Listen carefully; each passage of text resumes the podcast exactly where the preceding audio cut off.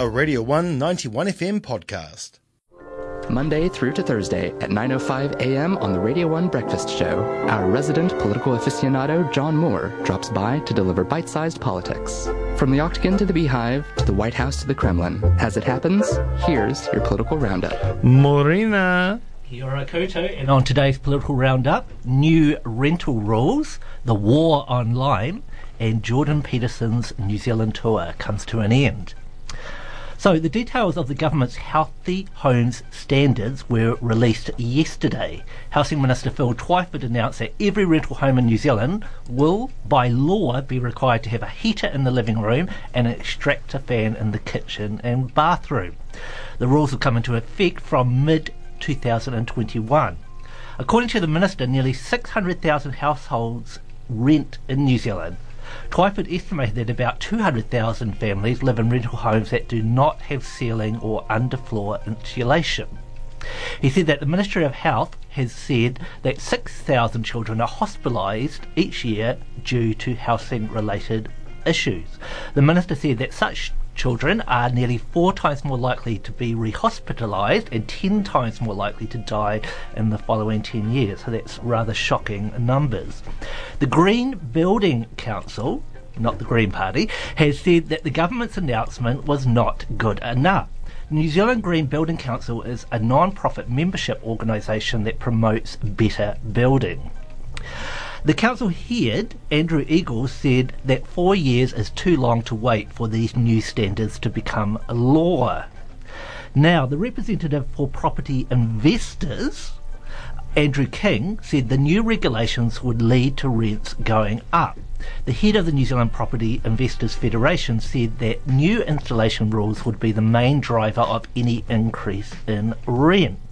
Now, the government's new healthy home standards are part of its drive against poverty and especially against the effects of poverty on children. Housing Minister Phil Twyford has put forward a strong case for regulation or further regulation of the rental market. His discussion of the health effects on children living in, unhealthy homes points to the need for an immediate upgrade of rental properties. However, these changes will not be enforced for another four years, leaving renters in substandard properties up to that time. And of course, the national government needs to be criticised here for the little that they did to upgrade rental properties. Added to this, renters are facing an increase in rents as property investors are forced to upgrade their properties. Any increase in rents will hurt the poorest in our communities who will be forced to juggle their budgets to meet this increase in living costs. Therefore, should the government be looking at tightly regulating the cost of rental properties to tenants? Now, Lime scooter ban. Unfortunately, I wasn't able to jump on a Lime scooter to get down here today. Uh, you can indicate a bit of bias there coming from me, but anyway, I'll try and be fair and balanced like Fox News. Lime scooters have retaliated against the ban imposed on the e-scooters by Auckland and Dunedin city councils. Lime has asked users of its scooters to show their support for the company by sending emails to local government politicians. And so far, almost two and a half thousand emails have been sent to Dunedin councillors and the mayor via the Lime Scooter app. Both the Auckland and Dunedin City Council have put a ban on Lime on the basis of injuries to riders. Lime has claimed that the problem with its scooters' brakes only occur in very rare circumstances. The company claims the problem has been fixed. So certainly Lime has a responsibility to provide safe scooters to the public, and the number of reported accidents is of concern. Riders also have a responsibility to use e-scooters sensibly and with caution.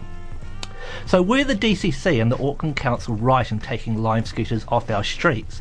And was safety really the pressing issue? The vast majority of road accidents are caused, of course, by cars. Cars can be a killer, yet a ban on cars would be rightly seen as unacceptable and draconian. Have local government bureaucrats and politicians therefore acted in a draconian and undemocratic manner with their war on this highly popular alternative form of transport? And finally, Jordan Peterson came and spoke and conquered. The controversial psychologist Jordan Peterson has packed out venues in New Zealand, and the media has followed the public intellectual with a keenness usually reserved for pop stars. Peters has been accused by his opponents of being racist, sexist, and transphobic. His supporters hail him as a motivational speaker who has saved lives and has encouraged the transformation of alienated young males in particular. Now, Peterson's views are rightly controversial and loathed by many. The Canadian psychologist promotes rather archaic views on gender relations and flirts with racialist views on race and IQ.